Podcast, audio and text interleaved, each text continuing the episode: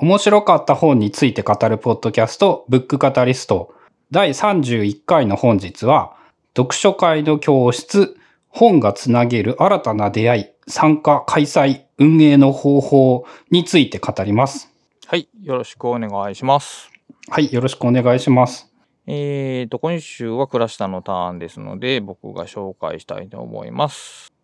と、えーと、発売がですね、この本。2021年の12月21ということで、去年の年末に発売されている本でして、えーと、消防社さんから、えー、発売されております。印象としては、つい最近っていう感じですね。割と。そうですね。で、あの、小文社さんの編集者さんが僕がまあチェックしてる方がおられて、その方がまあ担当されてる本というので、まあ、えっ、ー、と、僕のまず目に留まって、で、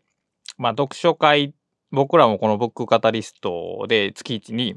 まあ、読書会をやってますし、その運営方針も、まあ、手探りというか、あの、まだ固まっていないところもあり、まあ、なんかこう、参考になったらいいかなと思って、まあ、手に取った本です。はいはい。ちなみに、俺はですね、倉下さんに教えていただいて、えっ、ー、と、今手元に本はあるんですが、今回はブックカタリストの、えー、教えてもらう気分を満喫するために、えー、全然読んでいない状態です。はい。それもまたよしやと思います。で、えっ、ー、と、最初に書士情報を簡単に、えー、紹介しておくと、まあ、著者が2人おられて、えっ、ー、と、武田さんと田中さんという方で、で、武田さんの方が、えっ、ー、とね、双子のライオン堂という、えっ、ー、と、書店の店主さんなんですね。で、えっ、とね、双子のライオン堂というのは、まあ僕らは全然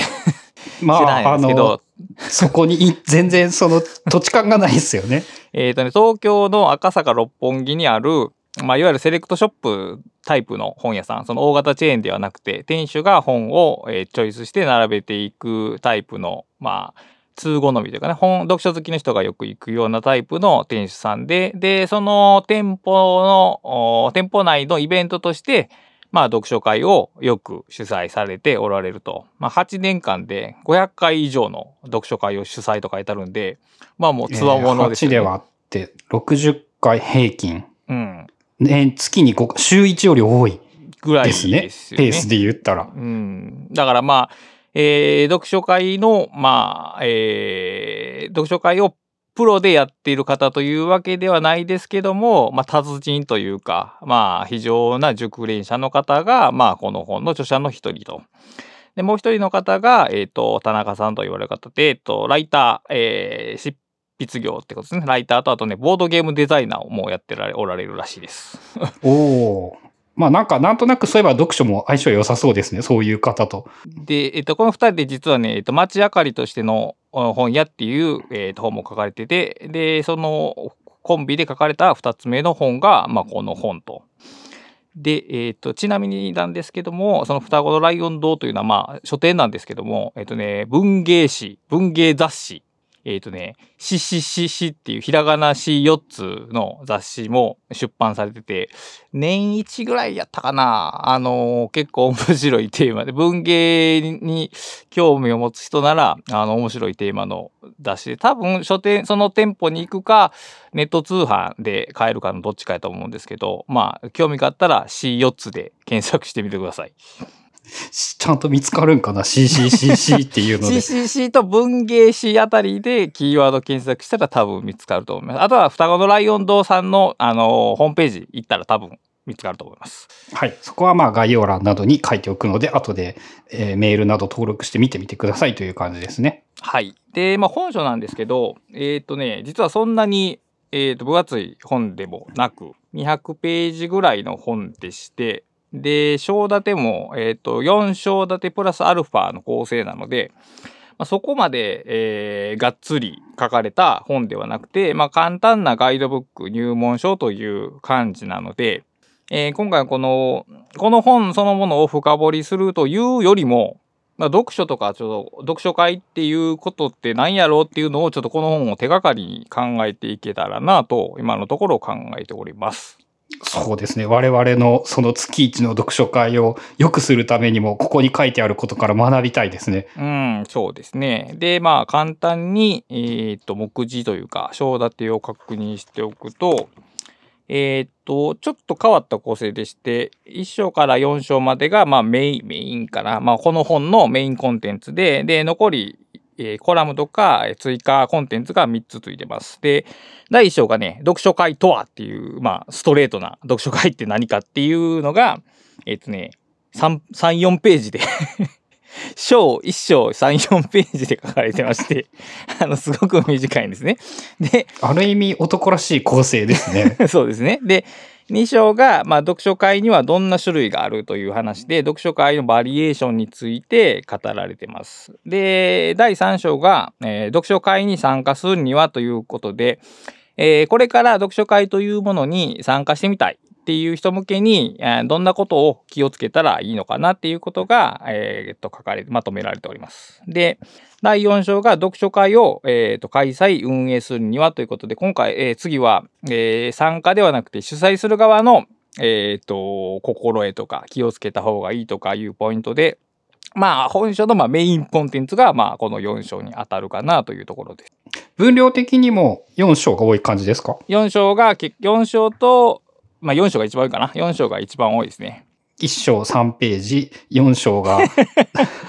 えーっとどのぐらいやろまあ20ぐらいはあるかな。で大体その4章までで本の半分ぐらい。ああ、残り半分がそのおまけコンテンツなんですねね。はい。でい、いろいろあるんですけど、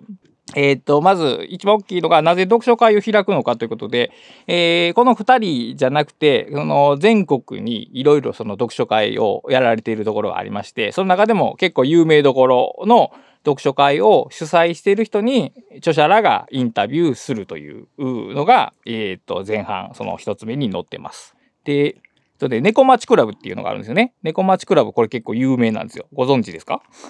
わかんないですあ。有名な読書会ってことですか？読書会。めちゃめちゃ規模の大きい読書会で、あのー月1ぐらいでやってるのかな。で、最近ではそのネット、インターネットの使った読書会もやられているということで、あのー多分普通に検索したら、ツイッターでも多分見つかると思いますな。読書猫町クラブ、全部漢字です。で、えー、2つ目の主催者が、えっ、とね、これね、GACCOH なんで、これが多分学校と読むんでしょうけども、これね、京都の出町柳にあるスペースでやられている読書会。で、えーっと、3つ目、最後が、えっとね、八戸ブックセンターっていうのがあるんですね。で、これも結構、界隈、界隈では有名で、あのー民、市営なんですね。市営でいいんかな。図書館じゃない本屋さんを市が運営している。うん。八戸市が運営している書店っていうことかな。だから簡単に言うと。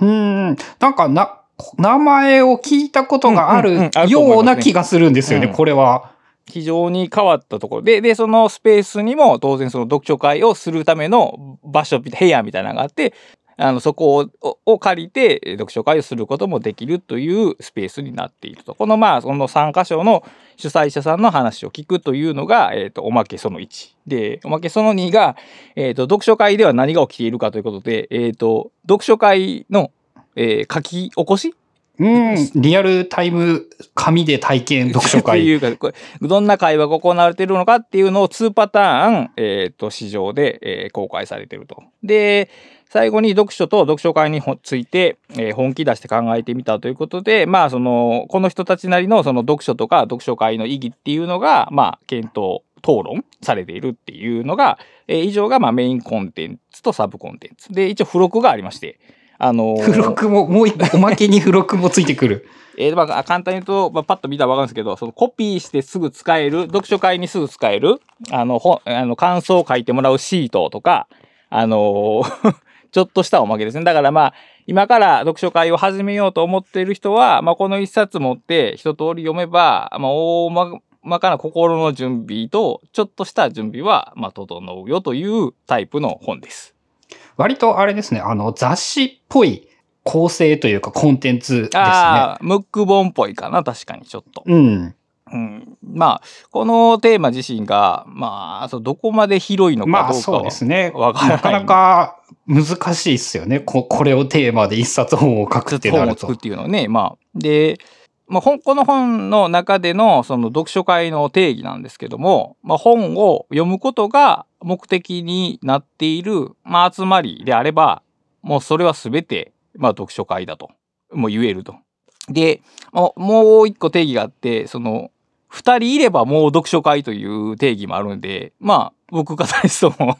完全に読書会ですね 読。書会ですね。で、まあ、その読書会、あのー話すのが苦手な人って、その読書会に参加しづらいんじゃないかなとかっていう思いもありますけども、逆に、読書会だから人と話すことがこの苦じゃない。そのなぜかっていうと、本っていう、そのテーマ、題材話題が絶対にあるからなんですよね。うん、あの、よくあるんですけど、人と話すときに、その大体緊張するのは、自分のことを話すとか、相手に何か聞かないとか、お互いのその人格に踏み入っていこうとするから緊張するんであって、その、本のこと話すんなら、そういう緊張は確実にないですからね。うん、そう、直接、その、やり取りしなくても、本っていう、まあ、やっぱり触媒ですよね。触媒を通すことによって、会話することが、まあ、できてしまうっていうメリットがあるから、まあ、その話すのが苦手でも、まあ、別に全然いけると。で、まあ、その他メリットとして、まあ、知らない作品に出会えるとか、読書仲間が増えるとか、えー読書から新しいイベントが立ち上がるとか、まあ、初対面の人でも本の話ができるとか、まあ、もろもろが、まあ、挙げられていると。で、まあ、それ辺について書かれているのが第1章なんですけど、まあ、第2章のその読書会の種類に入る前に、前になんですけど、例えば、うーん、読書会ってゴリゴさんが聞いて、例えばどんな会をイメージされます？いや、それがね、あの、なんて言うんだろう、イメージがないからやってみているに結構近いような気がして、その、どれが普通とかが想像できないところは結構あるんですよね。なんか、その、逆に言うとね、なんか、この人たちは何をやっているんだろうって思っているから始めたとも言えるぐらい。なるほどね。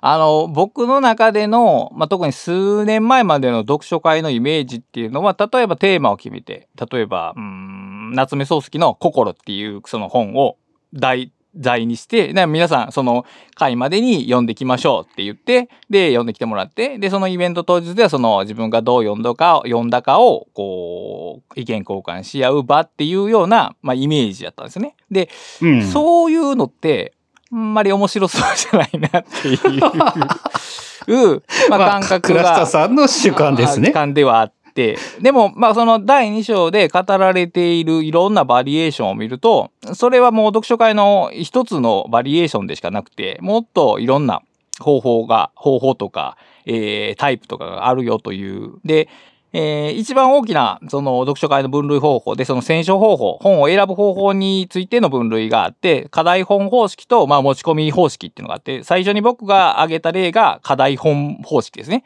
主催者がこの本を読んできてくださいって言って読んで、えー来てもらうタイプ。で持ち込み方式っていうのは逆にあの読み、えー参加者の方が自分で、えー本を持ってきてそれを例えばその感想を言うとかあるいはそのビブリオバトルみたいにそのプレゼンテーションする。とかまあいろいろなタイプがあるとだから2つまずその読書会においても、えー、と本の選び方があると。で開催方式も実はいろいろあってえー例えば同じ場所でずっとやるとか、あるいはその場所をいろいろ巡っていくとか、ね、月に何回やるとか、あるいは1回だけで終わるとか、あと、なんか、その古典の、その日本の古典のやつを、その連続で読んでいくみたいな、その連続読書会みたいなもあるみたいです。ああ、一回で終わらずに繰り返し開催される。するっていう。で、まあ、参加者をあとオープンにするかクローズで募るかっていうパターンと、あとゲストを呼ぶとか呼ばないとかっていうパターンもあって、で、それらのこう、いろいろな組み合わせで、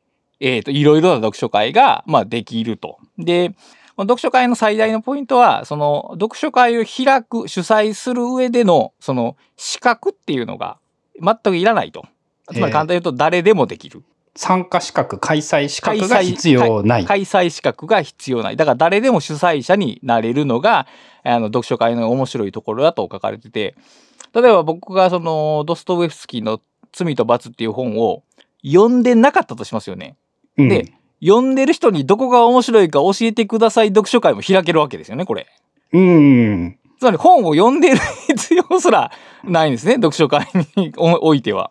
さらに主催者だとそこの自由度が増す。うん、だから、あのーいろんなイベント、だから勉強会とかっていうのに比べて、読書会ってその本に興味さえあれば、あの、まあ、誰でも開ける、その、まあ、し間口が広い、今一つのイベントであると、まあ、書かれていたのがちょっと面白かったですね。あの、一般的に、はい。その課題本方式と持ち込み方式はなんかこうどういうメリット、デメリットとかなんか特徴みたいなのってもうちょっと触れられてたりしたんですかね？ああ、一応、ちゃんとそこにメリット、デメリット書かれてたんで、まあ、しっかり読んでもらったらいいんですけども、あのー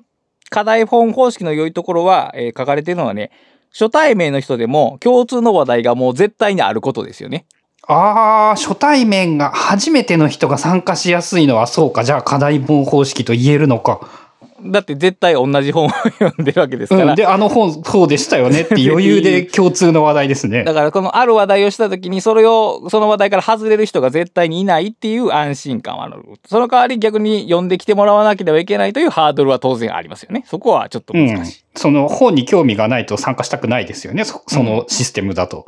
で、それと逆ですよね。だから、あの、持ち込みの方は、あの、何の準備もなく自分が例えばもうすでに読んでる本を持っていったらいいだけやから、参加者は気軽に話せるけど、逆にそのうまく話に乗れないパターンが、話題が合わなくて乗れないパターンがあるから、そこはだから主催者がどう話題をファシリテーションしていくかっていう、技量がちょっと問われる部分があるっていうところが、まあ大きく書かれてましたね。そうか。じゃあ課題本方式というのも、あの、考えようによっては、その今のところブックカタリスト読書会は全部持ち込みになっているけれども、なんか違うパターンというのも、か検討してみる価値はあるかもですね。うん、ちょっとね、僕も考え方が変わりまして、あの、案外それもいいのかなと、まあちょっともうあの、ブックカタリストで語った本をみんなで読んでみんなで語ろうぜでもいい気がするし。っていうのも、うん、なんかそういうのもありそうですよね。だからそれをちょっと、まあ今回はだから、読書会、まあ本の内容、会の本を読書会するのはちょっとむずいけど。あの、お大まかな内容は大体そういうところなんで、今回その、この本から触発されてちょっと読書会についてちょっと考えてみたいなと、まあ、思ってるんですよね。で、まあ、さっき言った講義、広い意味で、ブックカタリストもまあ、読書会であると。で、ブックカタリスト読書会も当然読書会であると。で、僕らがこの現時点で見えている、その読書会の良さってなんだろうなっていうのをちょっと考えたいんですよね。うん。で、そう一緒に言ったその僕の中にあるその固定観念のイメージの読書会の面白くなさというかあんまり乗り気がしないのって僕の中で本を読むという行為が基本的にうん孤独なものか？というかな？独立的なもの？自分と本の中で世界を作る自己完結的なイメージがあるんですよね本を読むという行為が。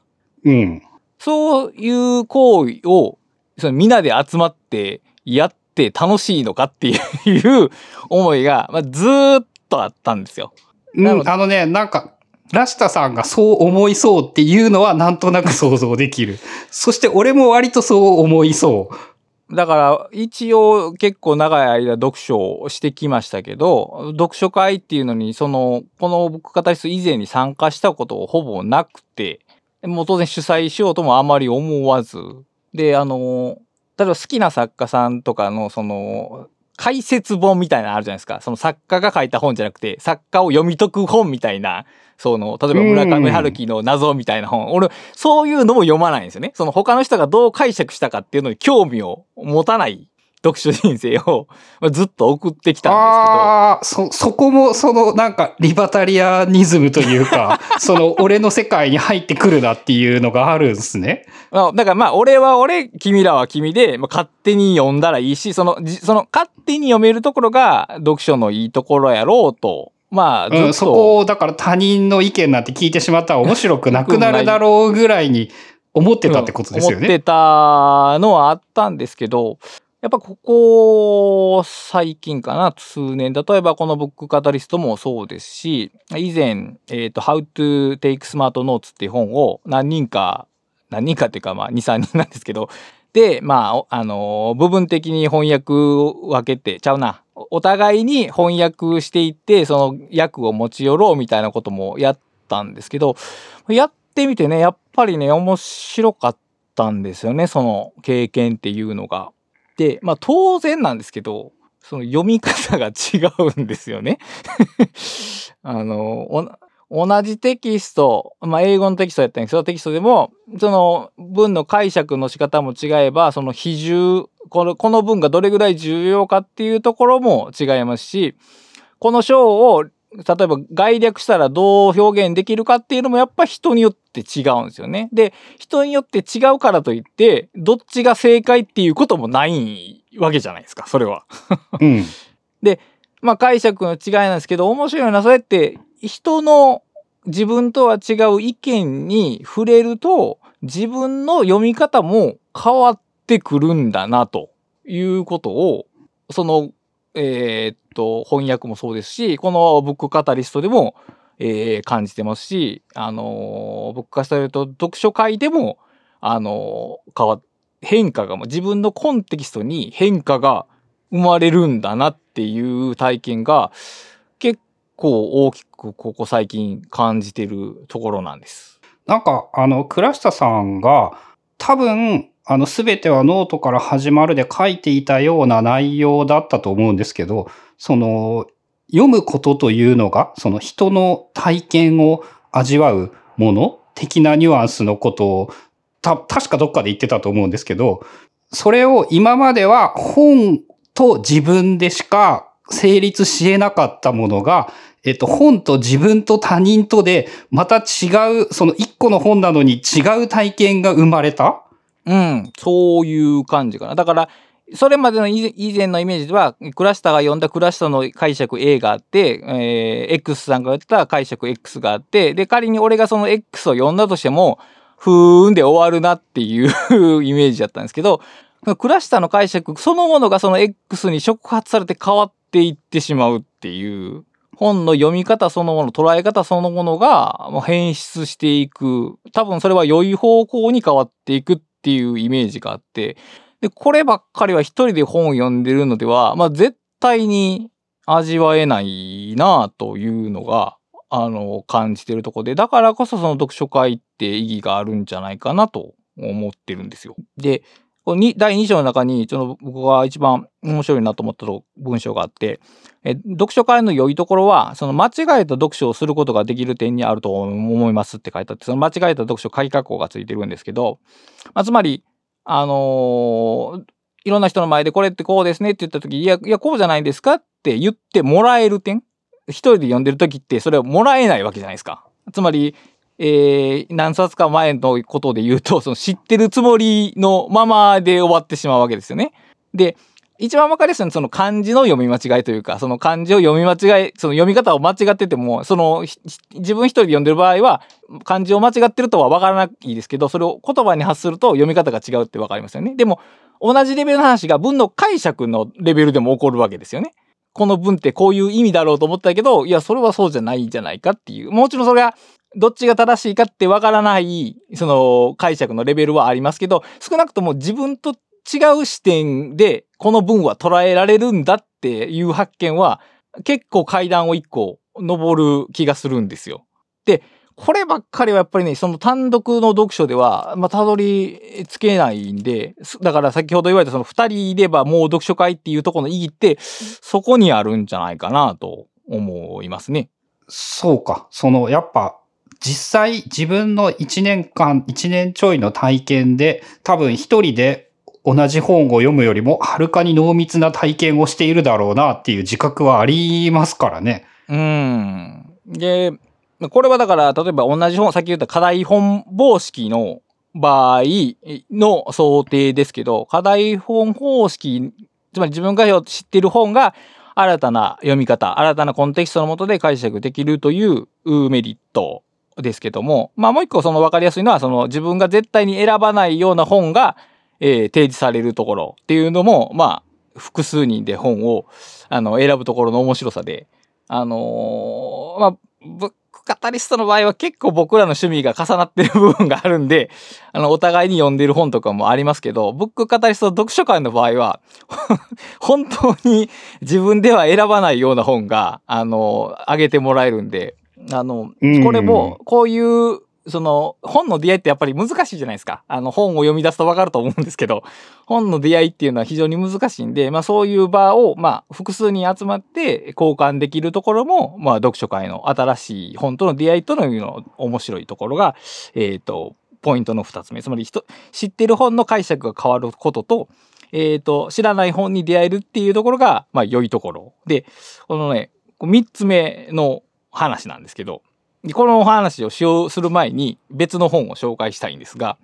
えーと、うん、目目の見えない人は世界をどう見ているのかっていう、えーと、公文写真書から出ている、えーと、伊藤麻さんの伊藤麻さんって方が書かれている本でこれもブックカタリスト読書会で。これそうですよね。読書会で紹介してもらった本ですよね。でまあ見つけて僕本買ってしばらく置いてたんですけど最近読み終えまして。ででその紹介された時にもその内容を教えてもらったことをもう一回言うんですけど、あの、ソーシャルビューっていう取り組みがあるんですよね。ソーシャルビュー。まあ、社会的、えー、なんやろ、鑑賞かな、この場合は。まあ、ソーシャルビューというんで、えー、舞台は美術館なんですね。で、舞台は美術館で、えっ、ー、と、何人か人が集まると。で、その中には、えー、目が見えない、完全に目が見えない盲目の人もいるし、えー、ちゃんと目が、ちゃんとっておかしいか、目が見える人もいると。で、グループを作るんですよね。目が見えない人1人に対して目が見える人数人のグループをいくつか作って、で、美術館を回ると。で、普通基本的に美術館は、えー、静かにしなければいけないんですけど、そのイベント中だけは、まあ、喋っても OK ということになっていると。で、えー、どのように鑑賞するかっていうと、まあ、目の見えない人は当然目が見えないわけですから、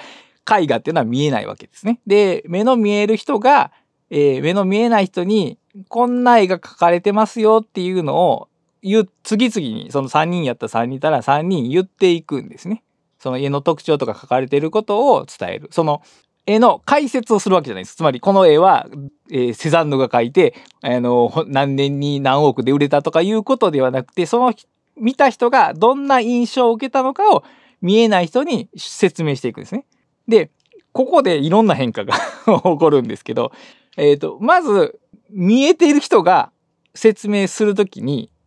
見え方の変化が起こるらしいんですよね。つまり、あの、最初はこれ、湖やと思ってたけど、実は草原やったっていうことに説明しながら気づくんですよ。それはつまり、第一印象でパッと見たものをよりちゃんと説明しようと思ってはっきり見るからこそ、より、えー、視界がクリアに、えー、解像度が上がると。だから、説明しながら見ることで見え方が変わるんですね、まず。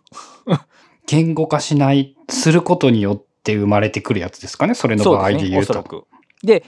逆に見えない人は、そう、情報が、えー、ある種リニアというか、いろんな人から情報がちょっとずつ入ってくるんですね、ちょっとずつ。その全体像とか部分とか。で、それを組み上げながら絵のイメージを作るわけですね。で、えー、この本によると目の見えない人っていうのはそういう組み立て方が非常にうまいらしいんですね。目の見える人は大体最初にいわゆるそのファーストインプレッションでイメージを固めてしまって、それを補強することだけをインプットすることが多いんですけど、目の見えない人はもっと柔軟に、その追加の部分が来たらきちんとその全体像を組み替えていく、えーと、情報処理の仕方ができると書かれてて。で、これ両方とも面白い話なんですけど、まず、その前者の方ですね。あの、人に説明する。つまり、そのことを知らない人に向けて説明しようとすることで、明らかにその見え方が変わる。で、これはもう全く体験してることですね、僕らがここで。うん。で、先ほどそのゴリョコさんがこの本を読まれてないって言われて、言われてましたけど、やっぱり読まれてる時と読まれてない時には僕の説明のクオリティがか、クオリティというかな、質が変わって、方向性が変わってくるというか。うん、それは確実にありますね。で、ねうん、やっぱ知らない人に向けて説明するからこそ、自分の中で湧き出る説明っていうのがあって、で、それがやっぱりその対象をよりクリアに捉える契機になる。逆に言うと、そういうのをしない限り、クリアにならないものが、まあ、世の中にはまあいっぱいあるし、それは絵画の鑑賞だけじゃなくて、やっぱり読書会についても言えるだろうと。だから、さっき言った課題本方式じゃなくて、やっぱり持ち込み方式の良さも絶対あって、その持ち込むことでやっぱりその本をより自分がもっと知れるっていう、その他者からの意見によって新しいコンテキストを開拓するのとは違って、自分のコンテキストによってより深めていける読み方になるっていうのかな、こっちは。っていう読み方ができるから、やっぱりその、えーできるだけこの二人はお互いが読んでない本を 取り上げた方が面白いだろうなっていうのがまず思ったこと。うん。で逆にその聞く側つまり、えー目の見えない人側の情報処理の仕方っていうのも非常に優れてるなとはやっぱ思ったんですよね。つまり最初に固定せずに入ってきた情報から常にその全体像を新しく組み替えていける力ってでこれって、え2個前で僕がそのノイズっていう本で紹介したその優れた直感力を持つ人あ予測力を持つ人の永遠のベータ版っていう話をしたんですけどそれと全く一緒なんですよね。固定観念で固めずにその常に開いた心を持って入ってきた情報を処理して新しく全体像を組み替えていくと。で僕らはもちろんその目が見えてる状況ですからその絵画の解消でそれはできないですけど、えー知らない本についての心の持ち方としてその先入観にとらわれずに広く情報を集めてその本についての全体像を少しずつ取り入れながら組み立てていけるその本の捉え方が、まあ、できたらこれは素晴らしいことではないかなと。まあ、簡単ではないと思いますけど一つその目標地点としてそういうスタンスが取れたら面白いんじゃないかなと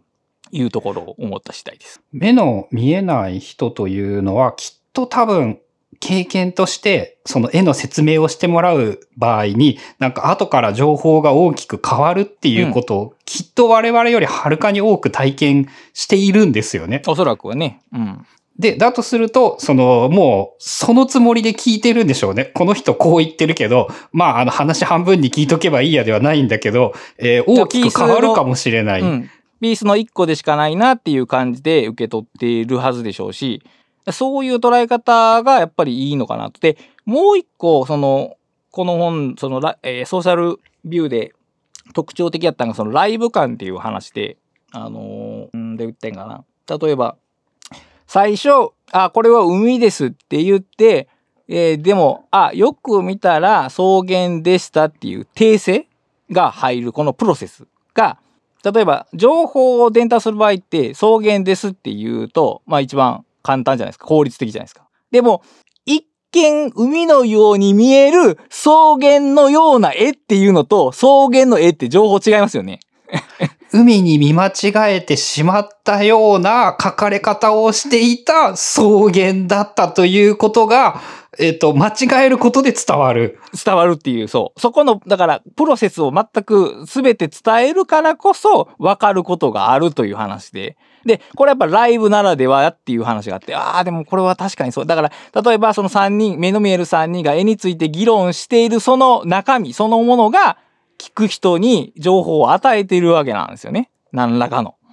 だ圧縮して無駄な枝葉を削ぎ落としてしまうことが正しいとは限らないってことですよね。うん、そういうことやと思います。だから、ぐだぐだと、そのあれについてこうやこうやって言ってるそのことそのものも一つ情報を持ってるということなので、だから、あその、この僕二つの本を読んで、その本を読むっていうことって結構難しい話なんだなという。もうこの片方は美術の本ですけど、結局その情報を解釈して汲み取るというところでは一緒なので、あ、これ自体は、あの、ポッドキャストというか、やっぱ話すというシステムが一番相性がいいんだなということを感じて、その書評としてテキストにしてしまったら書ける情報ですよね。落ちてしまう。で喋りながら、いや、なんかこれ違う気がするなって喋っている最中に思えること自体が、そのメタ情報として聞いている人の役にも立つかもしれない。と思うんですよ。だから、ブックカタリストって結構、まあ長いですね。ねまあ僕がやってうん、るポッドキャし、あの、無駄なこと喋りますよね、言ったら。思いついたこととかを。なんですけど、でも実はそこに何かあるんではないかなと。その現代社会が置き去りにしているものが、実はあって、それなしでその草原ですって言ってしまうことって、結構欠損ですし、本質から外れてることですらあるのかもしれないですね。あの、ライティングの哲学をちょうど数日前ぐらいに読み終わったんですけど、千葉雅也さんがなんかその似たようなことを言っていて、それがすごい印象的で、なんか小説って無駄だと思ったけどそうじゃなかったっていう感じのことを、はいはいはいはいはい。その詩でいいじゃんとか、その、な、なんでその、い、いらん過程を描くんだっていう。あ、それ、それだなっていう。確かに。うん。いや、だから、その、ソーシャルビューっていう試みから通してみた読書会っていうものって、だから、ま知らない人に自分の知ってる本のことを伝えるという試みからいろいろ開けてくるし、そうやって逆に話を聞く側も、あの、開いた心で聞いていくと、その会そのものが、まあ、有効というか豊かになっていくんじゃないかなという気がしております。うん。まあ、聞くときに難しいのが、やっぱその、固定観念に当てはめてから読んでしまうと多分つまんないですからね。ブックカタリストの場合で言うと。だからやっぱりそのね、そのさっきに Amazon レビューとか見るのはあんまり 良くない。良くないのかもしれないですね。まあ、む難しい話ですけど。まあ、Amazon レビュー引っ張られるっていうのはね、ノイズの中でも書かれてましたからね。うーん。まあ、その Amazon レビューそのものが悪くないんですけど、あの、情報の強度に偏りがあって、中間地点が丸々抜けてることがあるんで、言ったら、バイアスしかないので、あの、もうちょっとこう広い、しかもあれも、その、読んでない人に説明しようというスタンスじゃないものが多いじゃないですか。あれ。アマゾンまあ、レビュー、レビューというた語義から考えないといけない。うん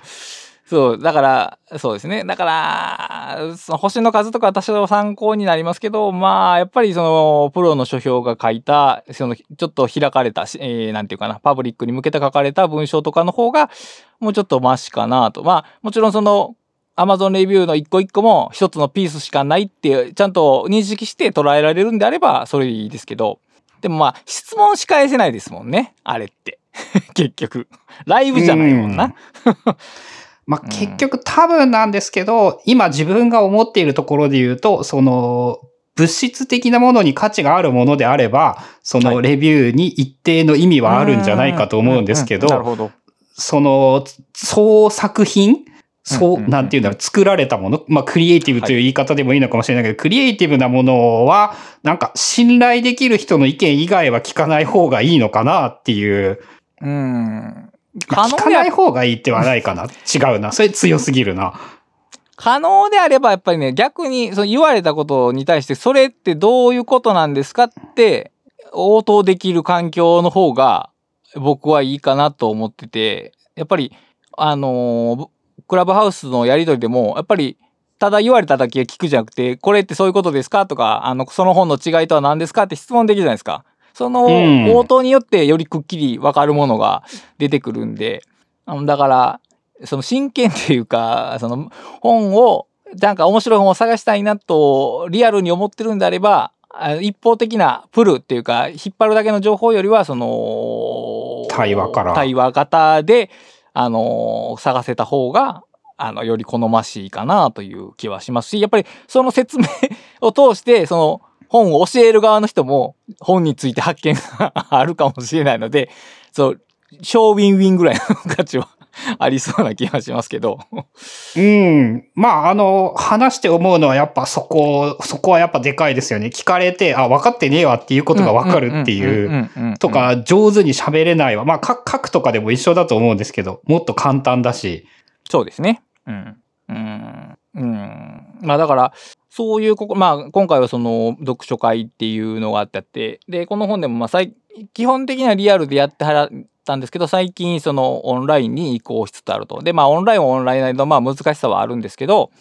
まあ場所に限定されずできるようになったと。今は僕らも、えー京都と名古屋で、名古屋ちゃうわ愛知か、愛知でやってますけども、まあそういうことができるようになったっていうのは、まあだから、面白いですよね。その本の読み方とか新しい本の知り方っていうのが、えバリエーションが広がってくる。つまり読書会そのもののそのものが、え広がってきつつある、まあ現代かなと。まあそうですね。地方に住んでたら、俺自分のでよく思うんですけど、まあ名古屋駅まで電車で乗っている時間が20分。そのドア2ドア3、40分ぐらいなんですけど、まあやっぱね、名古屋駅に出ないとそういうものには巡り合えないですからね、ほとんど。うんまあそうでしょうね。まあその程度の時間ケチんなよってことではあるんだけれども、まあそうは言ってもね。うん、そうそうは言ってもっていう。うん。でまあ、その、まあ、読書についてか、一回その振り返るんですけど、本を読むっていう行為って、はるか昔は音読やったわけですよ。でそのこ口伝しかなかったっていう意味でですかね。で、しかも、字を読める人は限られてたので、あの、まあ、偉い人が前に立って、で、字の読めない人が、その、前に立った人が読み上げるのを聞くっていううん。活動やったね。つまりこれは、ソーシャル、まあ、グループ。グループなリーディングやったわけですね。その読むという活動がね。でうんうん。ある時期から、まあ、黙読というのが、まあ、えー文化的に広まった。まあ、日本でもまあ、結構近年なんですけども。で、特にその、面白い話があって、まあ、その、当然その、メディアの価値が、えー安くなって、つまり本が安価になって、まあ、全国、誰でも、まあ、ある程度の資本がある人であれば買える環境っていうのがまず一つ大切なんですけども、あのーまあ、電車列車が整備されたことで、まあ、流通、全国の流通が整ったとともに、その、電車で移動する人も増えるじゃないですか。当然。うん。電車で移動するっていうその時間に本を読むっていう文化がね、根付き出したらしいんですよ。で、電車の中で本を読もうと思ったら、黙読するしかないですよね。うん。そういう中で黙読文化っていうのが根付いていったんではないかっていう説をこの前読んだんですけど、まあこれは面白いなと思ったんですけど、音読は絶対に周りが人がいると、さっき言った僕がその孤独の読書には絶対ならないんですよね。その人が何を読んでるかを周りの人が分かってしまうわけですから。で、えー黙読文化になって初めて僕が現代人の僕が体験している孤独としての読書っていうのが確立されたわけですね。うん。で、その孤独としての読書、まあ、ある種現実から別の現実に移動する読書っていうのは僕は大切やと思うんですけど、えっ、と、人間が一番、えー、とか現代人が一番最初に本を読む体験って読み上げやったりするんですね、お母さんの。ああ、まあ本を読むという言い方をすれば、多くの人は読むより聞くが先でしょうね。うんあえて一緒に本を読む、それペアリーディングですよね。ペアリーディングから始まって、で、最初言ったその孤独、ソロリーディングに進むわけです。で、一般的に現代で本を読むっていうと、そのソロリーディングが意識されるわけですけど、でも現代人であれ、最初はやっぱりそのペアリーディングしてるわけですし、もっと前は、えグループでリーディングしてたと。だから別に読書イコール孤独な活動っていうのは、現代的な傾向でしかないなというのを思い返したんですよ、一回。だとしたら、その、さっき言ったそのソーシャルビューと同じようで、ソーシャルリーディングっていうのも、別にそんなに変なことではないんだなと。まあ歴史の長さで言えばそっちの方が長い。ですよね。うん。まあ、体験された量がどっちが多いかちょっとわかんないけど。とそれは、ほんの流通量が後半ほど多いから。だから、でも、孤独、僕がずずっと持ってた読書イコール孤独のイメージって結構狭いもので、で、どもちろんその、ひ一人が本を読むっていう行為は変わらなくても、その読んだ本、本を読んだっていう行為のその成果なり結果なりを他人と共有することで、えーまたそのフィードバックが自分に返ってくるっていうこのやりとりそのものは、だから孤独であり、ソーシャルであるっていうその2つの領域をまたぐ読書になりますし、まあ、おそらくだから現代以降の読書はもっとそっち方向に動いていく。しかもその Kindle ハイライトがみんなで共有されるとかそういうしょうもないレベルではなく まあ、あれ、あれしょうもないっすよね。俺最初すっげえって思ってたけど、すげえしょうもない。のではなくそのお互いに意見を、えー交換し合ったりとかその本について、えー説明するっていう行為がインターネットとこ、まあ、このコロナ禍もあってより広がっていくんじゃないかとしかも広がっていった方が実は文化的に豊かじゃないんかなっていうのをちょっと考えてました。なんか、あの、戻ってくるんですかね、いろんなの。あの、音楽でそれとほとんど同じようなことをすげえよく考えていて、はい。音楽ってもともと、その、誰かが演奏しているものを生で聞くという手段しかなかったものが、蓄音機の発明によって音楽を記録して、その一人でグループで聞くということが、その、どそっちの方が消費される量が増えてきたんだけれども、なんかそこを突き詰めて現代に帰ってくると、今度むしろ、そのみんなでライブに行って音楽を体験することの方が価値があるし、さらに言うとビジネスとしてもそちらじゃないともう生き残れないようになってしまっている。なるほど。で、本を読むということも、まあちょっと答えみたいなのは全然わかんないんですけれども、その一人で読むものではなく、みんなで読むことに何かその可能性みたいなものはあるのかもしれないですね。うん、なんかでもそう、例えばみんなで読むことでやっぱあの知ってるつもりで言うところのその認知的分業というかな、本を読むという行為すらも認知的分業をしてしまった方が、より理解が深まる。まあもちろんそのめんどくささは ありますけど、その他人と関わるめんどくささはありますけど、あの、なんか単純にそのよく理解する、複数で読むがよく理解するというよりも、なんていうんかな、より面白く読めるというんかな、いう機能が、そのソーシャルリーディングにはあるのではないか。まあソーシャルでいいのかグループでいいのかはちょっとわからないですけどね。ある程度閉じた人たちでやった方がいいのかもしれないし、もっと広く、あの、まあレビューサイトみたいなところで意見交換し合うのがいいのかはちょっとわからないですけども。まあいろんな方法があるんでしょうね。うん。その俺、奥さんが読んでいて、まあまあ面白そうで、でも、あの、自分で読むよりももうあの、それ後で教えてって言うようになりましたよ。まあそれはもうお互いのためになりますよね、それは。うん。俺は別の本を読むので、読み終わったら教えてくれっていう感じで、まああの、プチ、プチブックカタリストみたいなイメージで、そのメモとかを見ながら、あ、こんなんだった、うんこんなんだったっていう話をしたり聞いたりとか。あ、それで言うと、あの、ちょっと違うところで思いついた思いつきなんですけど、前回はいのブックカタリスト読書会が、 Scrapbox を使おうっていうのをやったじゃないですか。やりました。はい。あれがですね、個人的になんかすごいね、新しい世界を生み出し得るのではないかみたいなことをちょっと思っていて、ほう。その特に良かったのが、えっ、と、何人かの人が、した準備として、その、この本をよ、読ん、多分あれ読んだリストだと思うんですけど、何人かの。ね。はいはいはい。その読んだリストがあることによって、その、これ気になるから教えてっていうのができるようになっていたし、なって、実際そうだったと思うんですよね。はい、そうでした。あの、あのシステムは、その、まあ、もうちょっと掘り下げる点はあるかもしれないけれども、一つのなんか今までとは違う読書会を生み出し得るのではないかと思っていて、そうですね。あの、リアルの場って、あの、バって集まった時に、その、顔、視線とかで、あ、この人に話触れるかなっていう雰囲気を探れますけど、その、クラブハウスは特にその何の画面もないので、どう振っていいのかがわからないですけど、メモがあると、あ、これ教えてくださいって、簡単に言えますからね、あれ。そう、あの、まあ、頭の中の共有がまんまだと思うんですけど、あ、これめっちゃ気になってて、まだ読んでないんですよ、教えてくださいっていう、その素材をあらかじめ提供できて、まあ、さらにその Scrapbox ならではなんですけど、その場でメモりながら調べながら書きながら、その話せる。うん。とかっていうのはなかなか他ではできない面白い体験になり得るのではないかと思って。はい。まあ、脱線しますけど、やっぱり Scrapbox いいですよね、あれは。最強のツールやと思いますけどね。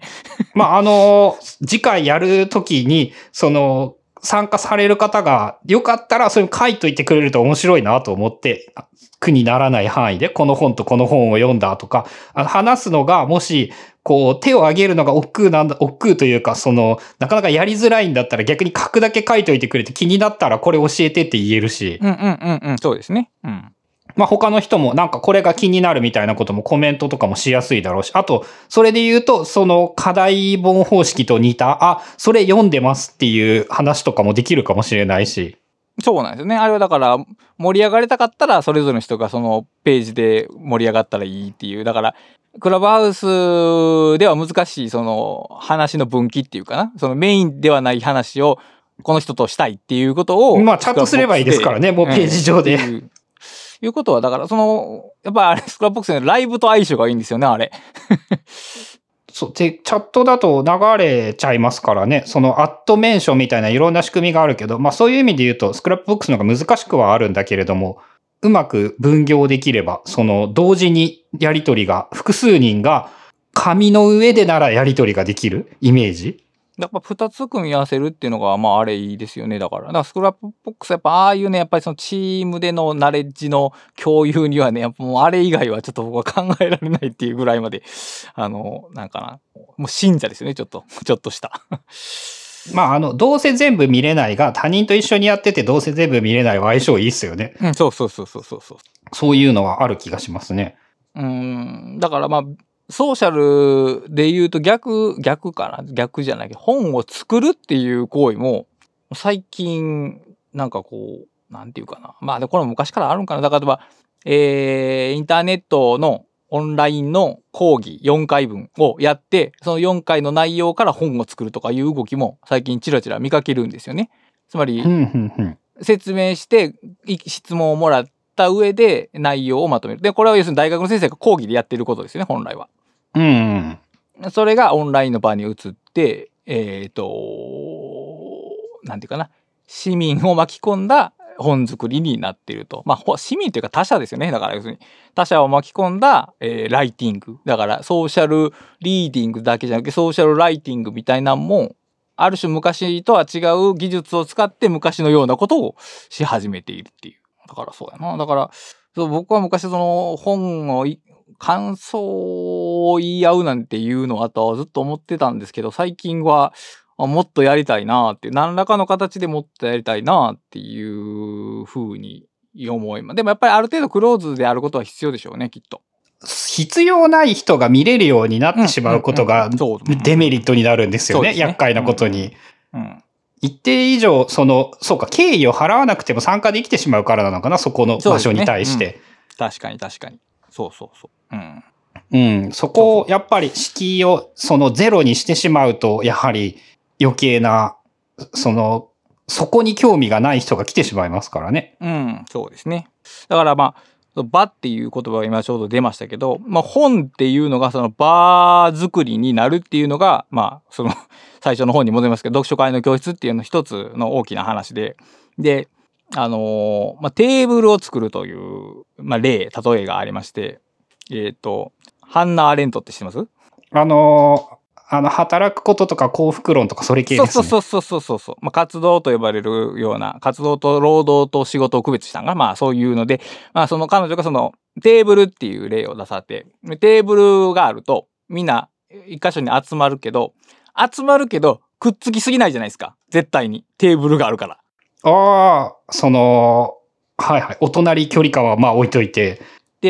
本っていうのも、例えば今から自由に議論しましょうっていうんでは、散らばりすぎますよね。うん。でも、あるテーマについて、例えばこの本について語りましょうっていうと、フレームができますよね。この、この本の言語の中で何か言いましょうっていう枠組みができる。でも、さっき言ったように、直接的な意見の対決にはならないですか？絶対本っていうものを通すので。つまり本がテーブル代わりになって人を集めるけども直接的な交流からワンクッション置くような題材を提供してくれると。だから本っていうのが一つの言語空間を作るというかな言論空間言論空間を作ると。だから場っていうのをなどその本にしろこういう会にしろ何らかの形でその場っていうのを作って、えー継続していくことが多分そのさっき言った自由闊達な意見のやり取りお互いにリスペクトをしてえー、と傷つけ合わない上で自分の意見を言える空間づくりには必要なんだと思います。だ題材とか、えーフレームとか何か枠組みを与えつつくっつけすぎないものっていう距離感をどうにかして作るっていうそうか。その距離感が必ずしも近ければ正しいものではなく、ではまあないっていう。うん。パーソナルスペースみたいなのはありますもんね。そうい意見そうこうだからやっぱそのみんなで集まってその愛について議論しましょうでやっぱりちょっと難しいわけですよこれは。うん。でもその愛について語ったなんかの小説本についてとかだったらできる気がする。できるっていうそういう感じでやっぱりその近すぎない遠すぎない距離感を維持する維持できているところがある種の場って呼べるもんじゃないかなだからインターネットはとそれが近すぎるんですねやっぱり特にツイッターは。ツイッターはね近すぎるんでそこら辺がなんかインターネットで新しいなんかこうソーシャルデザインされたらいいなと思う次第です。そうか。場を作るものとして、そしてまあ、例えばその本だったり映画だったり、何らかのものというのは、あの、一番簡単に仲良くなれる手段かもしれないですからね。まあゲームとかもあるのかな今で言うんだったら。そうそうそうそうそう。そういう共通の話題を出して、人をつなぐバーとなるっていう。だから、僕はその、誰かにこの本を読めって言われて読むのが大嫌いなので、あまりその課題本方式は 自分ではしたくはないんですけど、でも例えばブックカタリストでかつてあげた本とかである程度読んだ人が複数にすでにいるんやったら、その人らで読書会をしてもらうとかっていうのは、まあ展開としてはありかなという気はします。あの、独学大全今ね、もう一回読んでてね、言ったらね、はそういうの話したいですね。例えばで言うとなるほどね。あ、でも、その、まあ、もう一回やってもいいですけどね。独学大ですよ。もう一回、もう一回本会でやってもいいですし、あの、と、なんか、ブックカタリスト読書会特別会で、独学大全読んだ人が集まって、ああやこうや言ってもいいですしね。